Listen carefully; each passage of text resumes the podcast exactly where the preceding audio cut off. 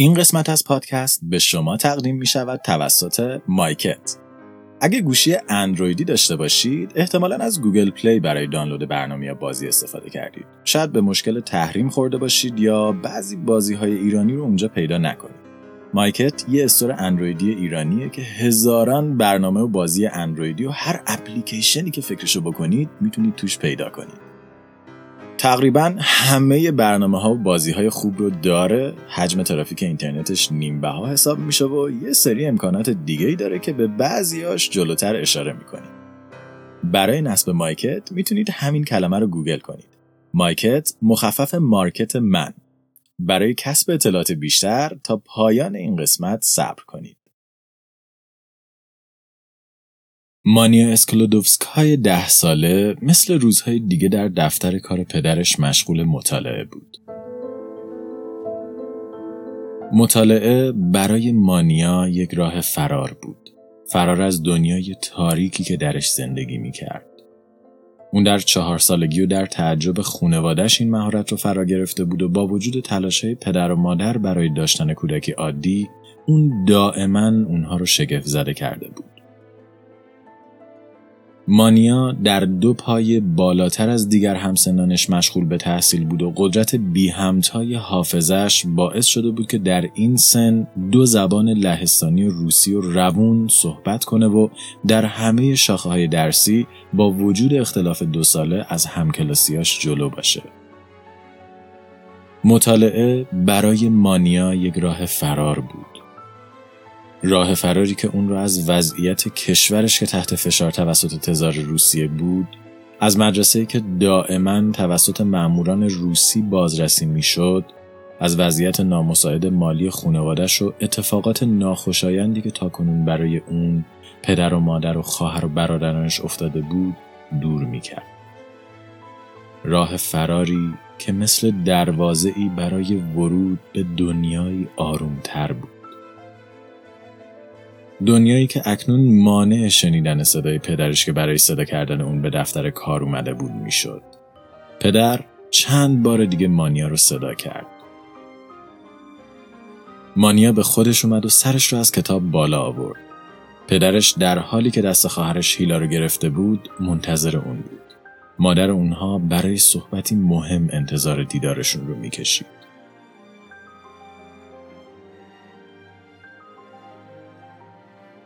خانم اسکلودوفسکا در جوانی بانوی زیبارو بود که تحصیلات عالی رو طی کرده بود و تا زمان به دنیا آمدن کودکانش مدیریت یکی از مدارس مهم لهستان رو بر عهده داشت. اون زنی مهربان، محکم و مستقل بود که هر پنج کودک خودش رو با تمام وجود دوست داشت و با وجود تمامی سختی هایی که خانواده در سالهای اخیر دیده بود دست از تلاش خودش نکشیده بود تا زندگی ایدئال رو برای فرزندانش فراهم کنه. اما فردی که مانیا اکنون به اون خیره شده بود هیچ شباهتی به مادرش نداشت. بیماری سل اون رو شکسته کرده بود و اون دیگه نمی‌تونست از جای خودش بلند بشه و نه حتی درست صحبت کنه. خانم اسکلودوفسکا مدت زیادی رو با این بیماری درگیر بود ولی به خاطر نگران نکردن فرزندانش چیزی به اونها نگفته بود. تنها چیزی که چهار کودک خونواده از اون خبر داشتند صدای پیچیدن صرفه های بیپایان مادر در ساعتهای مختلف و جمله سلامت را به مادرمان برگردان دعای روزانه اونها بود. دعایی که بی پاسخ مونده بود. مادر با آخرین توان خودش با تک تک فرزندانش خدافزی کرد و به اونها گفت که چقدر دوستشون داره بود. چند ساعت بعد و در 9 می 1878 در نبرد با بیماری سل جون خودش رو از دست داد. این دومین بار بود که مانیا برای ودا با یکی از اعضای خانوادش به کلیسا می‌رفت. هنوز سه سال از مرگ خواهر بزرگترش به خاطر تیفوس نگذشته بود که اون یک بار دیگه با لباس مشکی خودش در کلیسا حاضر شد تا با یکی دیگه از اعضای خانوادش خدافزی کنه.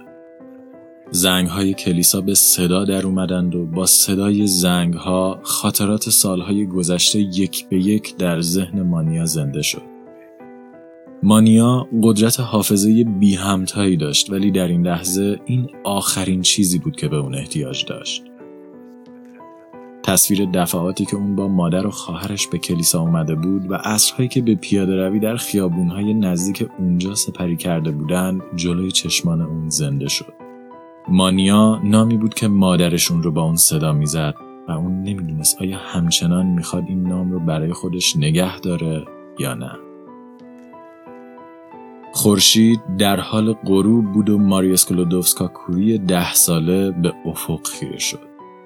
غمگین از گذشته و نامطمئن از آینده‌ای که در پیش روش قرار گرفته بود. سلام. دود و بخار ایستگاه قطار رو فرا گرفته بود و صدای حرکت قطار لحظه به لحظه تندتر می‌شد. مانیا بالاخره روی صندلی خودش نشست و برای لحظه ای ترس تمام وجود اون رو فرا گرفت.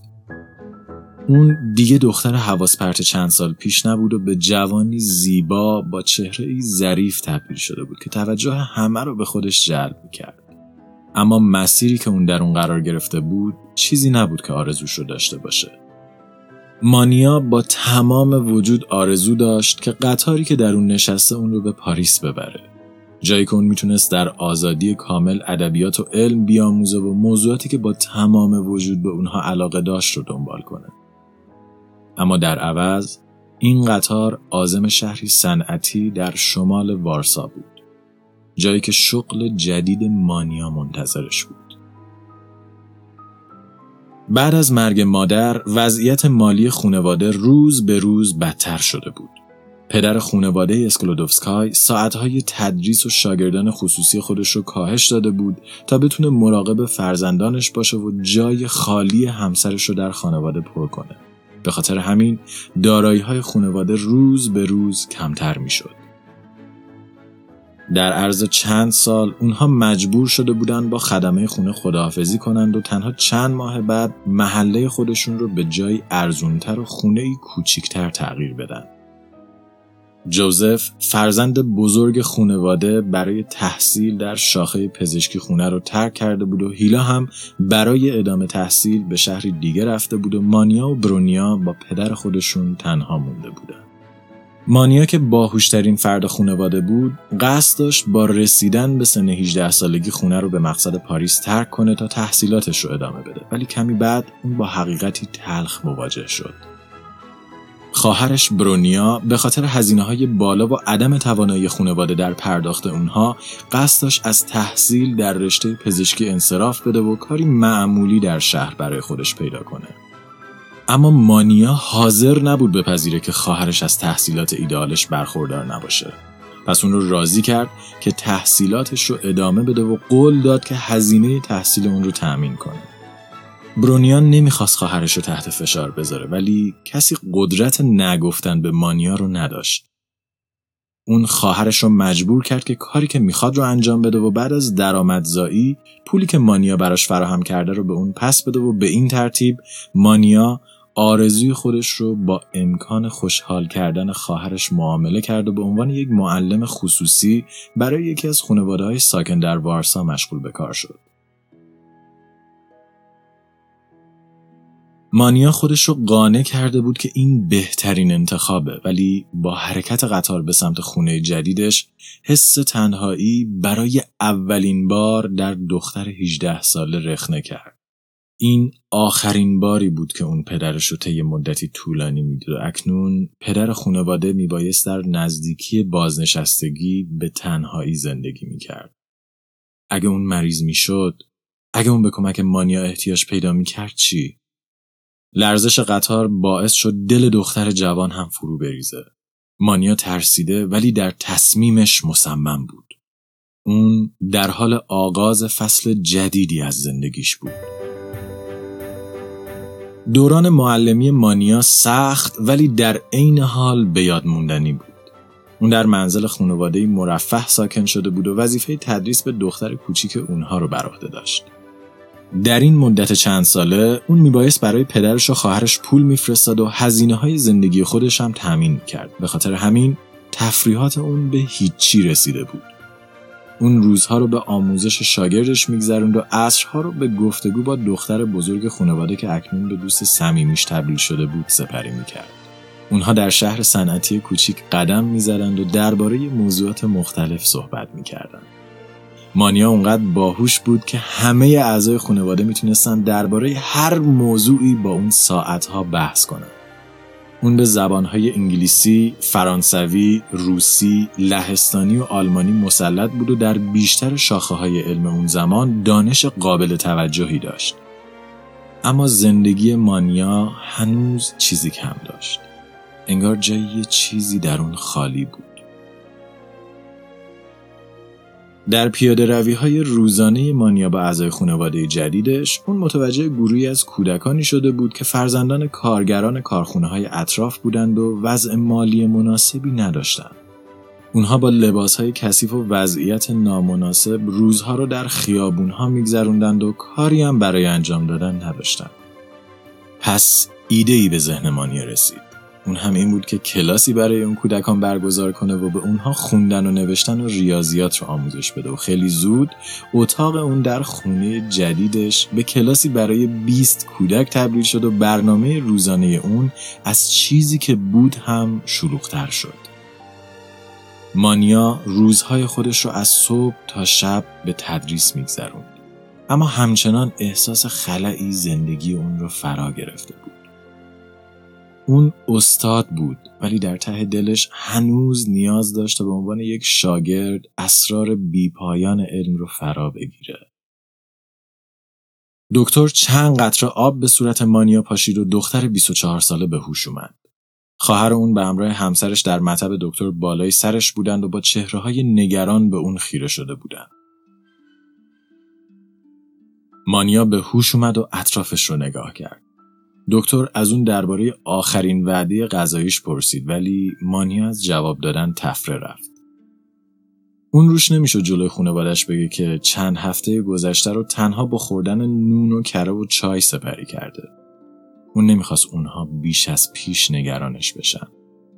با ازدواج برونیا خواهری که مانیا هزینه تحصیلش رو بر عهده گرفته بود و با رسیدن پسنداز دختر به میزان کافی اون بالاخره تونسته بود کار تدریس خودش رو بعد از چهار سال ترک کنه و به شهر رویاهاش سفر کنه. پاریس در اون زمان همه چیزی بود که مانیا دنبالش بود. دختر 25 ساله که اکنون با نام ماری که نسخه آسونتر اسمش در زبان فرانسوی بود شناخته می‌شد در دانشگاه سوربن ثبت نام کرده بود و همزمان در حال گرفتن ارشد ریاضیات و ارشد فیزیک بود.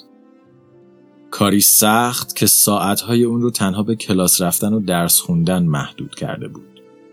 علاوه بر این پاریس شهری گرون برای زندگی بود و مانیا برای اینکه بتونه دورشته خودش رو با پسندازش به پایان برسونه میبایست هزینه های خودش رو به حداقل میرسون اون در میانه زمستان سرد فرانسه هر دو هفته تنها یک بسته زغال می‌خرید و شبها رو زیر انبوهی از لایه های مختلف لباس و ملافه میگذروند و برای غذا تنها به نون و کره و چای بسنده می‌کرد. و گهگاهی هم از بازار نزدیک خونه ساندویچ تخم مرغ خریداری می‌کرد. اون همه بخشای زندگیش رو محدود کرده بود تا بتونه تحصیلش رو با موفقیت به پایان برسونه و برای تدریس در دانشگاه به شهر خودش برگرده. دکتر به مانیا هشدار داد که این سبک زندگی می‌تونه باعث مرگ اون بشه و از دختر خواست که بیشتر به تغذیه و خورد و خوراکش توجه کنه. نصیحتی که با وجود پشت گوش انداختن مانیا برای خواهرش مهم بود. اون مانیا رو دعوا کرد و از اون خواست که بذاره بخشی از هزینه‌هاش رو برای جبران لطف مانیا تأمین کنه. اما مانیا که می‌دونست خواهرش هنوز مشغول به کار نشده درخواست اون رو رد کرد. اون به خانواده خواهرش اطمینان خاطر داد که کاری به اون پیشنهاد شده و درآمد ناشی از اون می‌تونه کمک بزرگی به اون باشه و با این حرف خیال اونها رو راحت کرد. اما چیزی که مانیا به اون اشاره نکرد مشکل بزرگی بود که برای انجام کار در پیش روی دختر قرار گرفته بود. کاری که به مانیا پیشنهاد شده بود بررسی بخشی از نتایج یک پژوهش آکادمیک و تست اونها در آزمایشگاه برای اطمینان از صحت اطلاعات بود. اما در اون بازه از سال آزمایشگاه سوربن همه پر از دانشجوها و محققینی بودن که هر کدوم به پژوهش خودشون مشغول بودن و جای خالی برای مانیا در اونها وجود نداشت. چیزی که در نهایت منجر شد دختر کار رو رد کنه و به زندگی سخت خودش برگرده. اما چند روز بعد خبر این ماجرا به یکی از استادان مانیا رسید و استاد که علاقه شدیدی به این دختر نابغه و باهوش داشت راهی رو برای حل این مشکل به اون پیشنهاد داد. پیرکوری 35 ساله از محققین دانشگاه سوربن بود. اون موفق شده بود در سن 16 سالگی لیسانس و در سن 18 سالگی فوق لیسانس خودش رو دریافت کنه و به عنوان یکی از جوانترین دستیاران تاریخ دانشگاه در اونجا مشغول به کار بشه.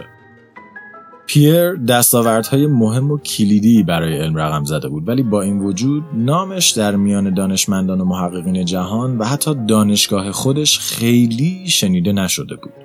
به شکلی که لورد کلوین در نامه ای به وی از ناشناس بودن دانشمندی که به عقیده اون یکی از باهوشترین همکارانش به شمار می‌رفت شکایت کرده بود.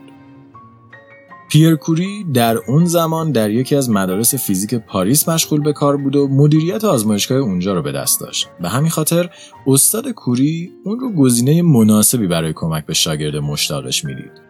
استاد قراری مشترک بین خودش ماری و پیر گذاشت تا اونها با یکدیگر بیشتر آشنا بشند و اونها رو به صرف شام دعوت کرد. پیر کوری محو دانش ماری شده بود. با وجود اینکه اون ده سال از پیر جوانتر بود ولی در همه شاخه های فیزیک و ریاضی به اندازه اونو حتی گاهی بیشتر مسلط بود. دو دانشمند کل زمان شام رو به بحث و گفتگو درباره مسائل علمی گذروندند و پیر بدون هیچ فکری موافقت خودش رو مبنی بر قبول کردن ماری در آزمایشگاهش اعلام کرد. پیر تا به حال زنی با هوش و ذکاوت ماری رو ملاقات نکرده بود و با گذر زمان و همکاری دو دانشمند در آزمایشگاه به اون علاقه من شد. پیر که بعد از یک شکست عشقی در جوانی امید هر گونه رابطه عاشقانه رو به فراموشی سپرده بود هیچ ایده ای نداشت تا چطور دل ماری زیبا رو به دست بیاره. ولی علاقه ماری به فیزیک باعث شد که اون یک نسخه از مقاله تازه منتشر شده خودش رو با امضا به اون تقدیم کنه. رابطه ماری و پیر روز به روز عمیقتر می شد اونها ساعتهای طولانی رو در کنار یکدیگر در آزمایشگاه کار می‌کردند و سپس در کنار همدیگه شام میخوردند و درباره موضوعات مختلف گپ می‌زدند. ماری هم شیفته نبوغ پیر شده بود ولی هدف نهایی اون بازگشت به هلند بود و رابطه با پیر هر چقدر هم که ایدئال در نهایت میبایست به پایان می‌رسید و ماری هم که یک بار در جوانی شکست عشقی رو تجربه کرده بود علاقه ای به تکرار خاطرات اون زمان نداشت. در سال 1893 ماری فوق لیسانس اول خودش رو با موفقیت به پایان رسوند و تصمیم گرفت تا برای تعطیلات به لهستان و پیش پدر و برادرش برگرده. پیر که از بازنگشتن ماری به پاریس میترسید از اون درخواست ازدواج کرد ولی ماری درخواست اون رو رد کرد و به لهستان بازگشت. اما پیر قرار نبود به این زودی ماری رو فراموش کنه. پیر هر روز نامه‌ای به ماری میفرستاد و به اون التماس می‌کرد تا هرچه زودتر به پاریس برگرده. اون از علاقه خود به دختر جوان می‌گفت از دلتنگیش برای اون مینوشت و ماری با خوندن نامه ها بیشتر و بیشتر به علاقه که اون هم در این مدت برای فیزیکدان و همکارش پیدا کرده بود پی می‌برد. در نهایت ماری برای پایان فوق لیسانسش و همچنین دیدن پیر به پاریس برگشت و این بار نتونست در برابر ممارست های پیر مقاومت کنه. و دو دانشمند در 26 جولای 1895 با همدیگه ازدواج کردند.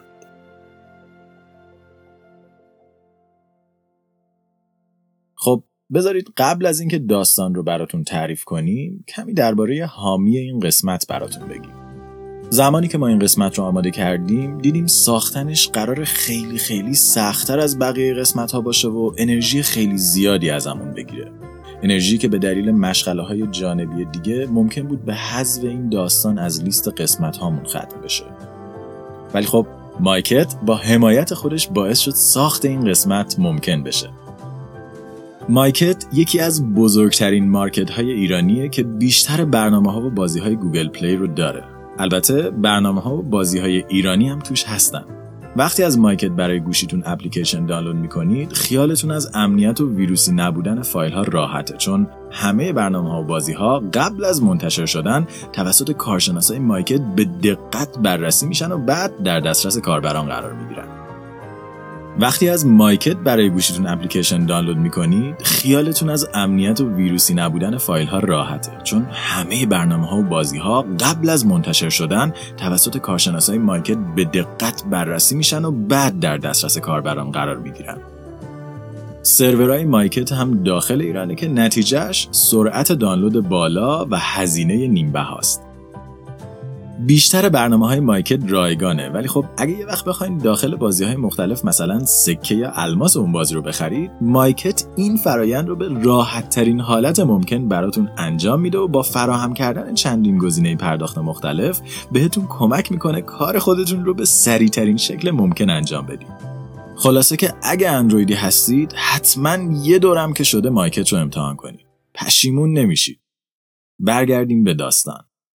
تنها چند روز از تولد آیرین دختر پیر و ماری و تقریبا دو سال از پایان تحصیلات ماری گذشته بود و این بانوی دانشمند بر این باور بود که اکنون وقت شده تا دکترای خودش را آغاز کنه. اما برای این کار اون میبایست موضوع جدید پیدا می‌کرد.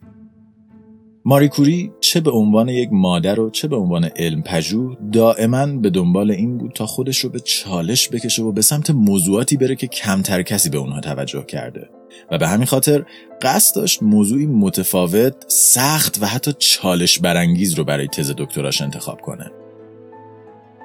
زمانی که ماری مشغول اتمام فوق لیسانس دومش بود، دانشمندی آلمانی با نام ویلهلم رونگتن اشعه های نامرئی رو کشف کرده بود که از شتاب دادن الکترون ها برخورد به یک مانع فلزی ایجاد می شد.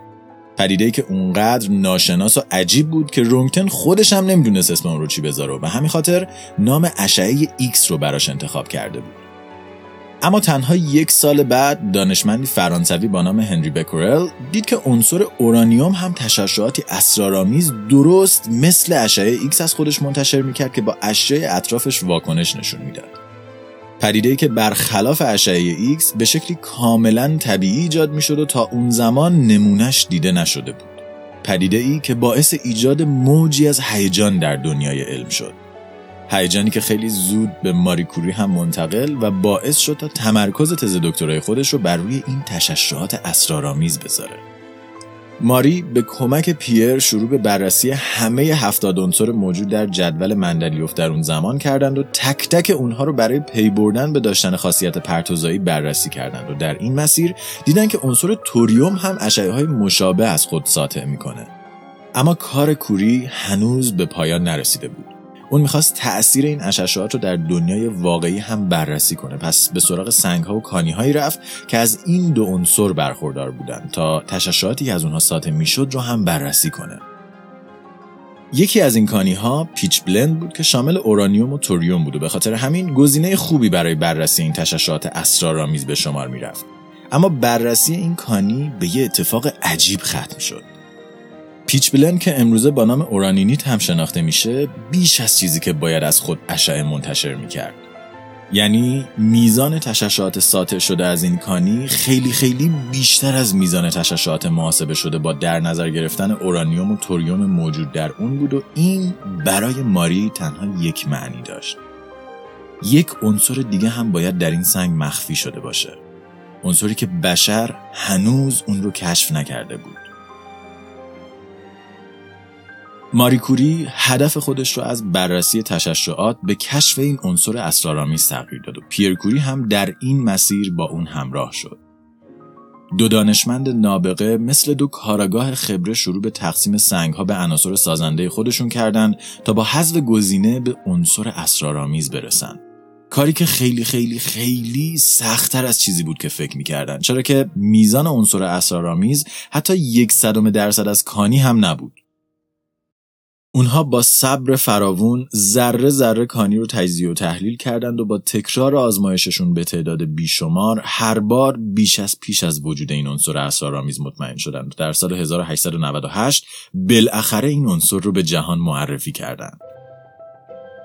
ماریو پیر این عنصر رو با کمک همدیگه کشف کرده بودن. ولی پیر می‌دونست که بدون حدس اولیه ماریو ممارست های بیپایانش اون خیلی پیشتر از پیدا کردن عنصر قطع امید می‌کرد. پس به همسرش گفت که افتخار نامگذاری این عنصر فقط و فقط به اون تعلق داره. و ماری هم نام پیشنهادی خودش رو به پیر گفت.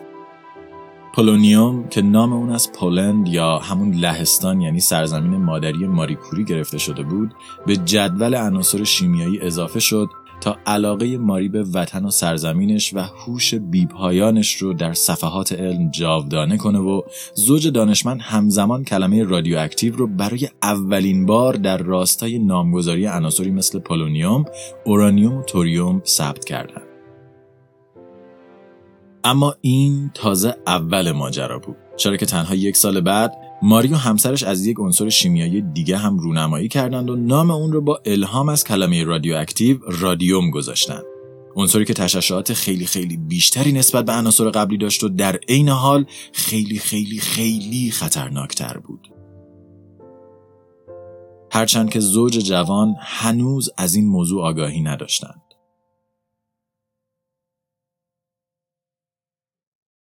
هوا تاریک بود و پاسی از شب گذشته بود. ماریو پیر کودک خردسالشون رو به پدر بزرگش سپرده بودند و مشغول پیاده روی در کوچه های خلوت پاریس بودند. قدم های اونها محکم بود و مقصدی مشخص داشت. مقصدی که زوج دانشمند برای رسیدن به اون لحظه شماری می کردن. پیدا کردن یه عنصر ناشناخته یه چیز بود و معرفی اون به جهان یه چیز دیگه. جامعه علمی هنوز به دستاورد کوری ها اطمینان نداشت و اونها میبایستی مدرکی از عنصرهایی که تازه کشف کرده بودند به محققین ارائه می‌دادند. اما این کار بسیار سختتر از چیزی بود که ماریو پیر فکر می‌کردند. اونها بعد از کلی درگیری موفق شده بودند میزان زیادی پیچ بلند به در نخور رو از کارخونه ای که اورانیوم اونها رو استخراج می‌کرد دریافت کنند و اکنون میبایست رادیوم موجود در اون رو استخراج می‌کردند. کوری ها برای به دست آوردن یک گرم از رادیوم به هفت تن پیچ بلند نیاز داشتند و بررسی هر کیلوگرم از این هفت تن ساعتها زمان می برد. اما پیدا کردن رادیوم تنها مشغله خانواده کوری نبود. زندگی در پاریس با کودک تازه متولد شده برای اونها هزینه بر بود و حقوق هیچ کدوم از دو دانشمند برای تأمین خرجها کافی نبود. پیر ساعتهای کاری خودش رو روز به روز بیشتر می کرد. به شکلی که زیر چشماش سیاه شده بود و استرس زندگی براش اونقدر بالا رفته بود که شبها دچار حملات عصبی می‌شد. حملاتی که باعث درد کل اعضای بدنش شده بود و ماری رو نسبت به سلامت و حتی طول عمر همسرش ترسونده بود. اونها ساعتهای زیادی رو مشغول به کار بودند و در کنار مراقبت از آیرین کوچیک باقی وقت محدود خودشون رو در آزمایشگاه و به استخراج رادیوم میگذروندن. کاری طاقت فرسا که ماریو پیر روش اختصاصی برای اون اختراع کردن تا از حجم زیاد پیچ بلند یک صد هزارم رادیوم موجود در اون رو استخراج کنند. روزها مثل برق و باد سپری می‌شد و کار در آزمایشگاه کوچیک پیروماری که بیشتر شبیه یک انباری بود روز به روز سختتر می‌شد. گرمای تابستون اونجا رو تبدیل به گلخونه ای داغ می‌کرد و بارون و برف زمستونی باعث خیس شدن کف آزمایشگاه می‌شد. چهار سال از معرفی دو عنصر اسرارآمیز پولونیوم و رادیوم میگذشت و پیر و ماری مشغول پیاده روی در کوچه های خلوت پاریس بودند. قدم های اونها محکم بود و مقصدی مشخص داشت. مقصدی که زوج دانشمند برای رسیدن به اون لحظه شماری می‌کردند. اونها در آزمایشگاه خودشون رو باز کردند و وارد اون شدند. اتاق تاریک بود و بجز یه نقطه چیز دیگه ای در اون دیده نمی‌شد. اما اون نقطه به خصوص با نور سبز ای روشن شده بود. نور فلورسنت زیبایی که مثل موج به دیوار پشتش باستاب می‌شد. ماریو پیر اون وقت شب خونه خودشون رو ترک کرده بودن تا یک بار دیگه عنصری که چهار سال برای پیدا کردنش زمان صرف کرده بودن رو از نزدیک ببینن. در اون روزهای سخت استخراج ماری از پیر پرسیده بود که به نظرش عنصری که دنبالش هستن چه قیافه قرار داشته باشه و پیر جواب داده بود که مطمئن عنصری زیبا در انبوهی از کانی منتظر اونهاست. ولی حتی پیر هم چنین تصوری در ذهنش از اون عنصر جدید نداشت. یک گرم رادیوم که در تاریکی شب به زیبایی می درخشید. ماریو پیر بالاخره چیزی که دنبالش بودن رو پیدا کرده بودند.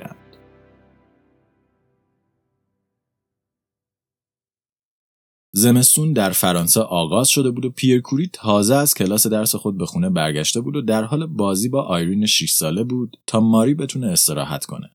ماری در تابستون دچار بیماری سختی شده بود و هنوز کامل بهبود پیدا نکرده بود.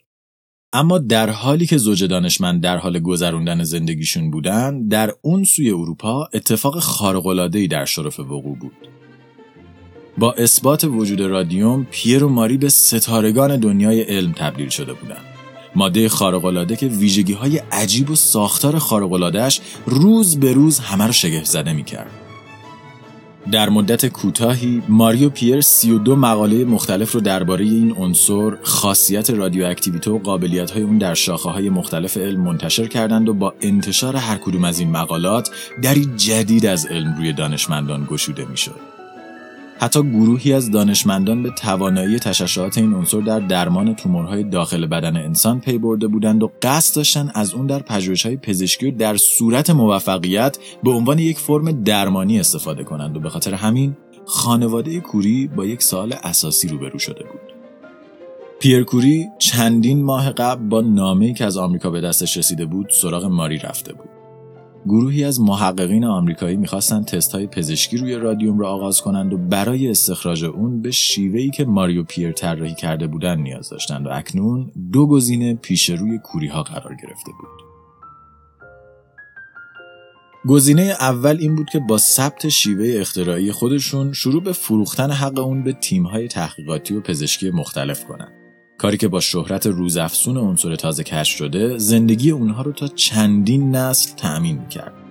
اونها می‌تونستند باقی عمر خودشون رو به راحتی و بدون هیچ دغدغه‌ای زندگی کنند و بدون ترس از تأمین بودجه هر تحقیقی که می‌خواستن رو در آزمایشگاهاشون اجرا کنند. اما یک گزینه دیگه هم وجود داشت. ماری به پیر گفت که مگه وظیفه اونها به عنوان دو دانشمند قرار دادن علم بدون هیچ محدودیتی در اختیار دیگران نیست و اگه استخراج رادیو می‌تونه به زندگی افراد دیگه کمک کنه آیا پول در آوردن از استخراج اون اصلا کار درستیه؟ پیر ناخداگاه لبخند زد. اون همسر خودش رو پدید آورنده اصلی این شیوه می‌دونست و آماده بود تا با هر تصمیمی که اون می‌گرفت موافقت کنه. اما حتی پیر هم ته دلش نمی‌خواست عنصرش رو برای فروش حراج کنه. اونها معتقد بودن علم نباید در گروه پول در آوردن باشه. کوری ها همون روز سیستم ابداعی خودشون رو بدون هیچ پیش شرطی با جهان به اشتراک گذاشتند و از ثروتی که منتظر اونها نشسته بود صرف نظر کردند. ماریو پیر روز به روز در جوامع علمی شناخته تر می شدند و افراد سرشناس فرانسه به دیدار اونها می اومدند و اونها رو به صرف شام به رستوران های گرون قیمت دعوت می کردند. رستوران هایی که پیر و ماری حتی لباس مناسب برای پوشیدن در اونها رو نداشتند. به نحوی که یکی از تفریحات زن و شوهر بازی بود که در اون با خودشون حساب می‌کردن که با هر یک از جواهرات افراد حاضر در رستوران چند آزمایشگاه رو می‌شد تجهیز کرد. زحمات کوری ها بالاخره جواب داده بود و این زوج به چهره های سرشناس دنیای علم تبدیل شده بودند. در ده دسامبر 1903 همه چیز در خانواده کوری مثل روزهای دیگه بود. خونه آروم و هوای فرانسه برفی بود.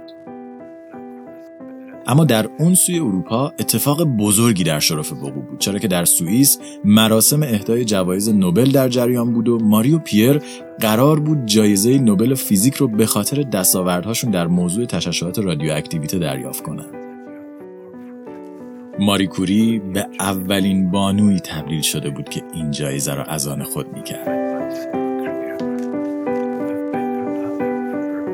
استرینگ‌کست توسط من، رضا حریریان و شاهین جوادی نژاد تهیه و ساخته شده. برای کسب اطلاعات بیشتر درباره این پادکست و همچنین گوش دادن به بیش از هفتاد داستان علمی از فضا، زمین و انسان می‌تونید به وبسایت ما مراجعه یا ما رو در تلگرام، آیتیونز یا کست باکس دنبال کنید. همچنین برای خوندن داستانهای کوتاه علمی و دیگر مطالب مرتبط با هر قسمت به توییتر ما در String underline cast سر بزنید. این قسمت از پادکست به شما تقدیم می شود توسط مایکت. خب ما تا الان درباره مایکت گفتیم. store اندرویدی که تا حالا روی بیشتر از 16 میلیون گوشی نصب شده. از سرویس سریع و قدرتمندشون هم گفتیم که برای دانلود برنامه ها و بازی های با حجم بالا حتما توصیهش می‌کنیم. درباره شیوه های پرداخت راحت و سریعش هم حرف زدیم. ولی شاید بهترین نکته درباره این market ایرانی اینه که برنامه ها و بازی ها رو خیلی زود آپدیت می‌کنه. بنابراین اگه مثل من براتون مهمه که آخرین نسخه اپلیکیشن ها رو داشته باشید حتما مایکت رو روی گوشیتون نصب کنید. برای کسب اطلاعات بیشتر و نصب این market و دسترسی به هزاران برنامه و بازی می‌تونید به وبسایت myket.ir یا لینک موجود در توضیحات مراجعه کنید. برای کسب اطلاعات بیشتر و نصب این مارکت و دسترسی به بیش از هزاران برنامه و بازی می‌تونید به وبسایت market.ir یا لینک موجود در توضیحات مراجعه کنید. در قسمت بعدی رادیوم ما به نیمه دوم زندگی خانواده کوری می‌پردازیم و داستان این زوج رو بعد از بردن جایزه نوبل و شهرت جهانیشون براتون روایت می‌کنیم. در ضمن این قسمت و قسمت بعدی پادکست بر اساس کتاب زندگی نامه مادام کوری نوشته دخترش ایو کوری نوشته و ساخته شده و برای کسب اطلاعات بیشتر درباره این قسمت و توضیحات کاملتر می‌تونید به این کتاب مراجعه کنید. استرینکست یک پروژه رایگانه و همیشه رایگان باقی میمونه ولی کمک های شما باعث میشه ساخت پادکست آسونتر و تأمین هزینه های اون راحت تر بشه و در نهایت اگه شرکت یا سازمانی هستین که می‌خواین اسپانسر پادکست بشین به همون ایمیل بزنید اونجا همه چی رو براتون توضیح میدیم. من رضا به همراه شاهین دو هفته خوبی رو براتون آرزو می‌کنم. و تا قسمت بعد مراقب خودتون باشین.